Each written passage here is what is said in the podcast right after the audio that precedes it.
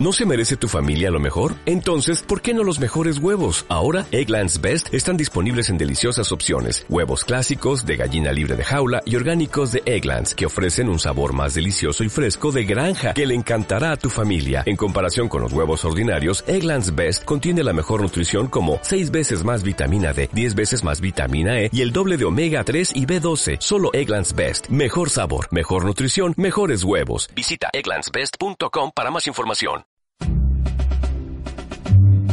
Bienvenido a Radio Libertad Constituyente. Un programa de análisis político para la acción, creado y dirigido por Antonio García Trevijano. Un espacio cultural e informativo donde el ejercicio de la lealtad, la verdad y la libertad superan lo políticamente correcto para promover la democracia formal.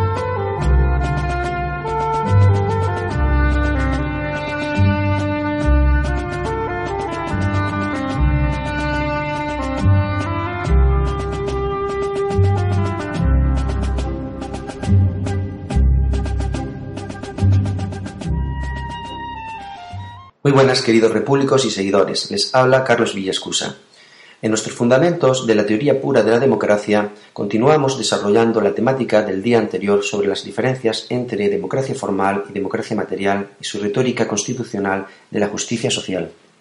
Pues bien, comencemos con la misma obra del filósofo político don Antonio García Trevijano, que dice así una reflexión actual sobre la democracia debe tratar del discurso histórico y teórico de la democracia política como forma de gobierno, o sea, de la democracia en el Estado, de la democracia institucional, vertical, formal, de la democracia constitucional como regla de juego, de la democracia burguesa como la llaman despectivamente los que la identifican por ignorancia, error o mala fe con el régimen parlamentario o el de partidos.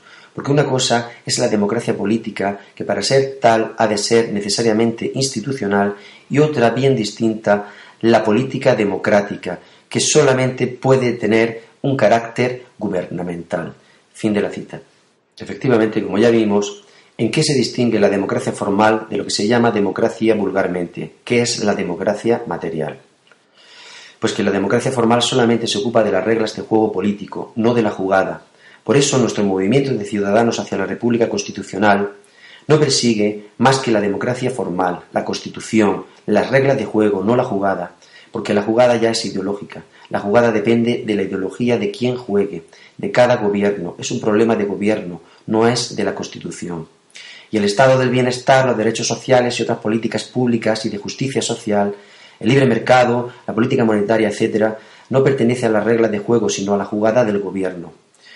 No entra dentro del concepto de democracia formal, por eso, nuestro movimiento no se ocupa de ninguna ideología, ni monetaria, ni socialista, ni comunista, ni liberal. Eso no nos interesa. Eso es lo que causó en España la guerra civil y el desconcierto europeo. Así, en otro lugar, expresa el pensador. Pero lo más triste en las opiniones sobre la revolución ha sido la ceguera del pensamiento europeo al que Hannah Arendt reprochó no haber tenido en cuenta la democracia americana mi reproche es aún más grave, no haber comprendido la causa del estrepitoso fracaso del parlamentarismo continental y no distinguir entre democracia política, cuyo primer esbozo de separación de poderes está en la Constitución girondina de Condorcet, y la democracia social, sin separación de poderes, cuyo primer diseño está mejor que en la Constitución de Robespierre en las medidas económicas del gobierno revolucionario. Fin de la cita. Es el segundo requisito de la democracia. Para que haya democracia constitucional, hace falta que la Constitución constituya la separación del poder del Estado anteriormente unido en un bloque. Separación de poderes en origen, nada de lo que hay hoy, que es, igual que con Franco, unidad de poder, separación de funciones. En España, la unidad de poder formal son las elecciones legislativas, y en las elecciones legislativas, las listas de partidos, los mismos que hacen las listas, sus diputados, eligen luego a quien le hace la lista. Es decir, el Ejecutivo lo nombra el Legislativo. Es decir, no hay separación sino confusión de poderes. Pero además, para que sea una democracia se necesita un requisito más, el primero, que haya verdadera representación del diputado respecto a quien lo vota. ¿Qué quiere decir? que no hay más que un solo sistema representativo, el mayoritario en distritos pequeños, eligiendo cada distrito a un solo diputado sin listas de partido. Que cada distrito elija su representante, no listas hechas por jefes de partido, que eso es enemigo de la representación. O sea, que la primera condición para que haya democracia es que la democracia sea representativa. Esa condición no la tiene en Europa continental nada más que Francia. Y en general, dentro de Europa también el Reino Unido, porque el régimen del Reino Unido de mayoría simple sigue siendo representativo.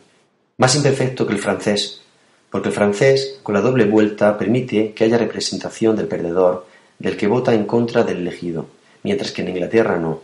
Por eso en Inglaterra se produce la paradoja de Arrow, un premio Nobel de Economía, donde dijo que era imposible la economía con el sistema inglés porque el que vota en contra del que ha ganado, o sea, el que pierde diputado, no puede estar representado porque ha ganado, si él ha votado en contra. En cambio, con la doble vuelta sí.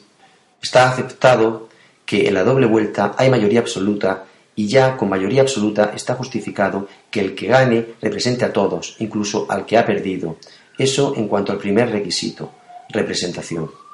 Volvemos al autor que se pregunta, si todas las democracias liberales, si en todas ellas existe una misma clase de mercado, ¿por qué se sigue llamando igual a un sistema con separación de poderes y a otro que no la tiene? ¿Por qué se llama igual a un sistema representativo y a otro de integración no representativa? ¿Por qué se sigue confundiendo la definible democracia política con la indefinible democracia social ¿Por qué se incluyen en los sistemas democráticos las oligarquías formalmente reinantes en el estado de partidos? Fin de la cita. Pues bien, en España no ha habido democracia nunca. Muere Franco y se instala una oligarquía de partidos. No democracia, sino corrupción tanto de partido como de ideas. Corrupción por no llamar a las cosas por su propio nombre. En España, democracia cero. Antes, hasta Franco, una dictadura o, al final, un régimen autoritario. No entramos en eso. Hasta ahora, una oligarquía del Estado, entronizada en el Estado, pagada por el Estado. Los partidos son estatales y, según la mejor definición científica de la jurisprudencia europea del Tribunal de Bonn y de su jurista Hall, estos partidos son órganos del Estado pagados por todos. Si eres monárquico, estás pagando con tus impuestos al Partido Comunista y a Esquerra Republicana de Cataluña, siendo monárquico.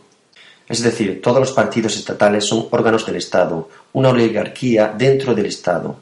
Don Antonio García Trevijano hace más de 38 años dijo corrupción inevitable. Y volviendo a su obra Teoría pura de la democracia, leemos Nadie lo ha visto mejor que Hannah Arendt en su ensayo sobre la Revolución 1963. A diferencia de los rebeldes americanos que, para ser independientes, debían de procurarse el poder político, los revolucionarios franceses se basaron en la reivindicación de los derechos naturales del hombre. Una reivindicación de algo que se supone anterior al Estado no tiene carácter político. Dieron al pueblo, a sus representantes, el dominio de la ley, pero no el del gobierno. Por eso no fue democrática la Revolución Francesa ni conquistó la libertad política. Fin de la cita. De nuevo suscribimos las reglas del ajedrez. Una constitución define las reglas del ajedrez porque son constitutivas del juego. Por eso una constitución constituye la regla del juego político.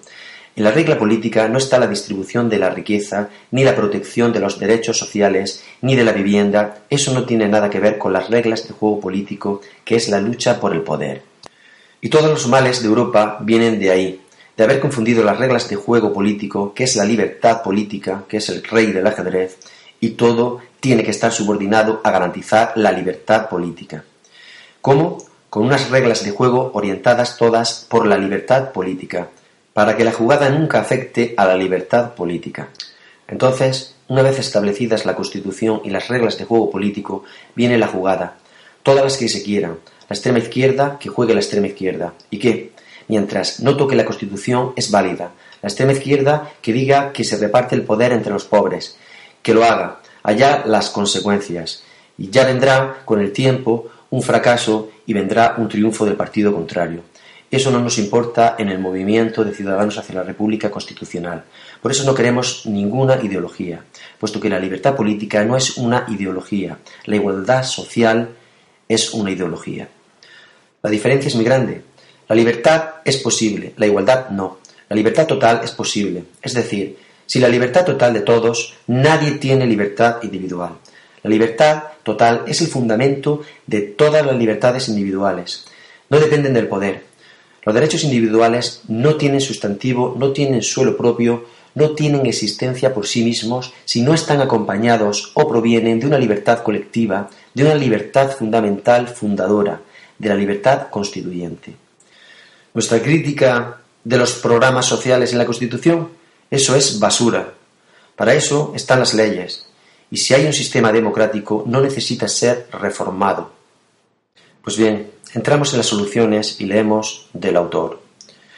Para llegar a la democracia a partir de la oligarquía partidista se necesitaría, aparte de una teoría realista que no recurra a ideas perezosas sobre progresos deterministas del mundo hacia la derecha, la izquierda, el consenso, la igualdad, la libertad, convencer a la parte más sensible e inteligente de la sociedad de que no hace falta un esfuerzo heroico ni violento para poner la voluntad colectiva de hacer, propia de la libertad política, por encima de la voluntad particular de poder de los partidos. Fin de la cita. Y de nuevo llegamos a los dos conceptos que trató Santayana y desarrolla y profundiza Antonio García Trevijano. Por un lado, la democracia formal y por otro, la democracia material. La democracia política contra la democracia social. Y la democracia política y formal es la única en la que el individuo y las sociedades son capaces de llegar a ella. Porque la democracia material o fundamento de gobierno, eso es un ideal inalcanzable porque está basado en la igualdad, mientras que la democracia formal está basada en el principio de libertad que es alcanzable y realizable a condición de que sea libertad colectiva, para todos, no libertades como ahora, individuales, no discriminatoria entre libertades para unos y libertades para otros, no como monarquías con libertades para un rey y no para la igualdad de los demás, no con libertades para los partidos estatales y no para los demás partidos. Eso no es democracia. De nuevo, aludimos a las palabras del autor. Si la democracia política dependiese de la ética ciudadana o del interés popular por participar en los asuntos públicos, se habría convertido en un sueño tan imposible de realizar como el de la democracia social. Lo que hace de esta última una utopía y no un ideal alcanzable es la imposibilidad de garantizarla con medios institucionales. El comunismo lo intentó con dramatismo. Por, fortuna para la humanidad, la libertad política puede ser institucionalmente garantizada mediante la democracia formal y las libertades y derechos civiles mediante la libertad política. Fin de la cita. Y como estamos refiriendo, el problema y la confusión hoy es que, se está hablando de democracia en un doble sentido. Lo que se llama por un lado la Constitución es la democracia formal y por otro lado lo que se llama una democracia material, la social. Son incompatibles. Si hubiera igualdad absoluta, sería imposible la libertad. Donde hay igualdad, ¿qué libertad quieres? Y es que la libertad surge a la fuerza como consecuencia de la desigualdad. ¿Se puede corregir la desigualdad completamente? No. Eso es una utopía. La naturaleza humana produce desigualdad. El género humano se basa en la creación continua de desigualdad. Por tanto, en continua creación de negantropía, lo contrario de entropía, también llamada entropía negativa. Fuerza, creación que radica en la desigualdad. En la igualdad viene la muerte total, viene la entropía, la ley de la entropía, el principio segundo de la termodinámica. Por tanto, igualdad, eso es imposible, pero si lo persiguen, se perseguirá mediante leyes, no en la Constitución. Por eso no hay democracia ni en España ni en Europa. La culpa de esta crisis será de lo que sea, pero no de la democracia. En Francia tampoco, aunque sea parecido a la democracia. Por mucho que se niegue, el estado de partidos socialdemócratas en España, en Grecia, en Portugal, de igual naturaleza que el nacionalismo de Arturo Mas en Cataluña y ahora con Puigdemont, escandaliza por su engaño al pueblo, que no sabe nada, al igual que antes con los militares o los reyes. En la democracia social, la corrupción es el motor de funcionamiento del Estado consentido por el pueblo para conseguir la paga, la subvención, la renta universal o de subsidio que promete la política a cambio de la libertad. Estamos engañados por la socialdemocracia porque nos promete cosas imposibles el desastre inevitable del mañana está provocado por un discurso que frustra a los pueblos más aún de lo que están, exigiendo más democracia social que garantice nuevos derechos supuestamente decidibles por el pueblo, incluyendo la independencia de las regiones. Pero la búsqueda de cualquier ética o moralidad en el Estado es una presunción hegeliana implícita en la confusión entre democracia formal como forma de gobierno y democracia material. Esta última denominada por Hayek como experiencia colectiva en su obra Camino de servidumbre, por la que textualmente dice el Estado paga a los ciudadanos para anestesiarlos. Recojamos ahora otra crítica de don Antonio. Dice así, en la distinción entre democracia política y política democrática, tenemos la clave metódica para comprender la evidencia de que gobiernos democráticos como el de Estados Unidos puedan hacer políticas socialmente antidemocráticas o discriminatorias y que gobiernos antidemocráticos como las dictaduras comunistas puedan realizar políticas socialmente democráticas o igualitarias. La democracia política no garantiza la democracia social. Fin de la cita. Pues bien, tanto la sociedad civil como la política, abandonadas a la socialdemocracia, no entienden la diferencia entre democracia formal y democracia material, lo que les lleva a acusar de antidemocráticas a las leyes que no amparan la justicia social distributiva de un indeterminado bien común. Se equivocan en el sentido que lo dicen, ya que la justicia no tiene nada que ver con la democracia y lo que es antidemocrático no tiene por qué ser injusto. Ni siquiera desde un punto de vista evolutivo se puede justificar el concepto de la justicia distributiva ni encontrar el punto original de una especie de edad de oro mítica donde la propiedad estuviera repartida. Si no cobraría sentido la sentencia romana que dice que la justicia consiste en dar a cada uno lo suyo, lo que presupone que antes de haber dado a cada uno lo suyo, ha habido un reparto para dar a cada uno lo que tiene. Según Antonio García Trevijano, en su otra obra Teoría pura de la República, a eso nadie hace referencia porque sería volver a los albores de la historia y los orígenes de la humanidad nunca hubo una ley que dijera que hubiese que repartir la propiedad. Así, la política en el mundo occidental existe en dos modalidades. La democracia formal es la que toma en consideración la justicia de manera general como lo que conviene al gobernante y gobernado y al equilibrio del sistema para el mantenimiento de la nación. Y la democracia material es la que resulta conveniente al gobernante y cómo mantener el poder por medio del uso de la demagogia a la que los ciudadanos se someten porque creen en el beneficio que, según quien los gobierna, implica, ya que él sabe lo que resulta social y democráticamente justo. La primera resulta útil y permanente, porque toma la ley como único criterio de justicia.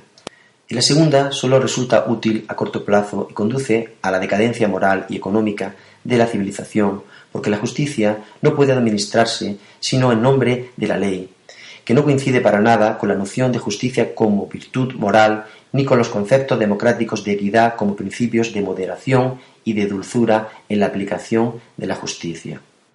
Cicerón en las leyes advierte que la ley no deriva de su nombre griego de la idea de dar a cada uno lo que es suyo, como algunos interpretan, sino que, en palabras de Cicerón, su nombre latino está vinculado con la idea de elegir, pues bajo la palabra ley ellos colocan un concepto de equidad y nosotros un concepto de elección, y ambos son atributos verdaderos de la ley.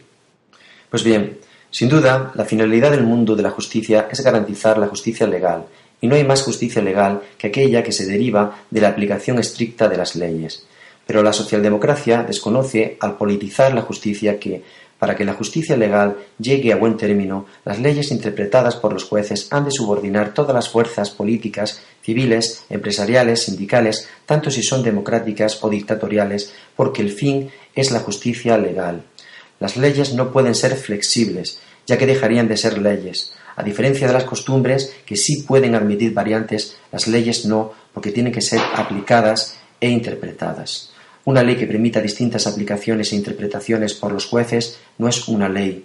El derecho se define como un sistema porque no admite lagunas y todo tiene que ser aplicado e interpretado como un conjunto en él integrado. La única flexibilidad que permite el derecho es la analogía y la interpretación no es válida cuando es científica su aplicación. Asimismo, nadie ha separado las clases de justicia con la exactitud de Aristóteles propia de la sociedad civil, la justicia conmutativa es para el macedonio la que rige los intercambios, a saber, no puede ser ejercida por el Estado. Luego, el Estado de partidos imparte una doctrina injusta porque se conoce que no existe en la práctica el derecho de la justicia conmutativa, ni la justicia distributiva, ni la justicia social, sino que sólo existe la justicia que se deriva del contenido de la ley. La justicia no es más que la que dicta la ley y el contenido de la ley es el que inspira el contenido de la justicia. No se pueden separar. Y lo que se aplica en los tribunales no puede ser más que la justicia legal. Aún más, si cabe, una constitución deja de ser constitución si protege los derechos sociales. ¿Pero qué derechos sociales? Es anticonstitucional. Toda norma metida en la Constitución no tiene más justificación que la demagogia. ¿Por qué se hace? A imitación del error de la Revolución Francesa, incluyeron en todas las constituciones europeas declaraciones de principios sobre los derechos del hombre, los derechos humanos. Para ir terminando, leemos una cita del autor. La igualdad de la democracia es una igualdad de poder político en medio y por encima de las desigualdades sociales, económicas y culturales. Así fue en la Atenas de Pericles, que describió el talento de Tucídides, y en los Estados Unidos que visitó Tocqueville. Pero este observador de ánimo imparcial y genio penetrante miró lo que allí veía una democracia política con las gafas de la igualdad de condiciones sociales que había recibido en herencia ideológica de la Revolución Francesa y creyó ver en la realidad americana la concreción de la democracia social que se estaba adueñando por vías utópicas del espíritu europeo. La igualdad en la constitución y mantenimiento de la libertad política es diferente de la idea de igualdad que acompañó al sentimiento de la libertad y de la fraternidad durante el primer tiempo de la Revolución Francesa. Fin de la cita. Pues bien, para terminar diremos que la legalidad que está oprimiendo a los pueblos es la norma constitucional de aquellos derechos sociales moralmente preferibles que redundarán en el bien común cuando una Constitución tiene que limitarse estrictamente a definir, como dijimos, con la precisión de un relojero cuáles son las reglas de juego del poder y nada más, relaciones del poder entre sí y relaciones del poder con los ciudadanos y punto. Veinte artículos, no más. Todo lo demás es relleno, confusión, mentira, nada más. Demagogia, falso, esa es la democracia material de los partidos estatales que mientras se piensa que hacen buenas obras, violan lo inviolable y se apropian indebidamente del dinero de los demás, corrompidos por la ambición de poder, mientras que confunden la justicia social con la única justicia verdadera, la legal. Entonces, en nombre de la justicia social institucional, de la democracia material, se justifica la mayor de las injusticias, la violencia y la coacción sistemática aprobada por la mayoría socialdemócrata que ha condenado al paro en España a un tercio de la población activa, siendo responsable de la crisis por la gran mentira y la falta de moralidad en la que se sustenta. La estructura económica depende del régimen de poder que dirige el sistema político y no de las coyunturas sociales y económicas. La crisis no es el resultado del liberalismo, que no rige, sino de la falta de democracia formal, del estatismo o intervencionismo socialdemócrata y la corrupción económica no sería posible sin una corrupción moral primera. Con natural a la debilidad de la naturaleza humana, la política es el resumen de la moral de una sociedad, y si la política está corrompida, la sociedad lo está también. Luego los gobernantes tienen el pueblo que se merecen, y este sigue el ejemplo de aquellos, porque son los políticos los que con su influencia educan y edifican sus sociedades, porque como decía Ibn Khaldun, los rasgos del carácter son consecuencia de la impronta del conjunto de circunstancias en las que se vive. Estimados oyentes, se despide un repúblico como vosotros. Hasta pronto. Gracias por escuchar Radio Libertad Constituyente.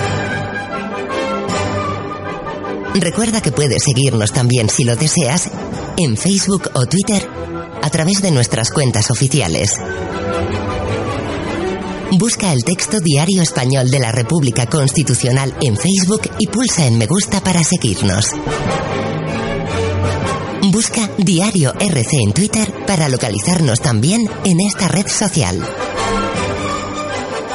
En la plataforma YouTube puedes visualizar información diversa a través de los canales Tercio Laocrático y Libertad Constituyente TV.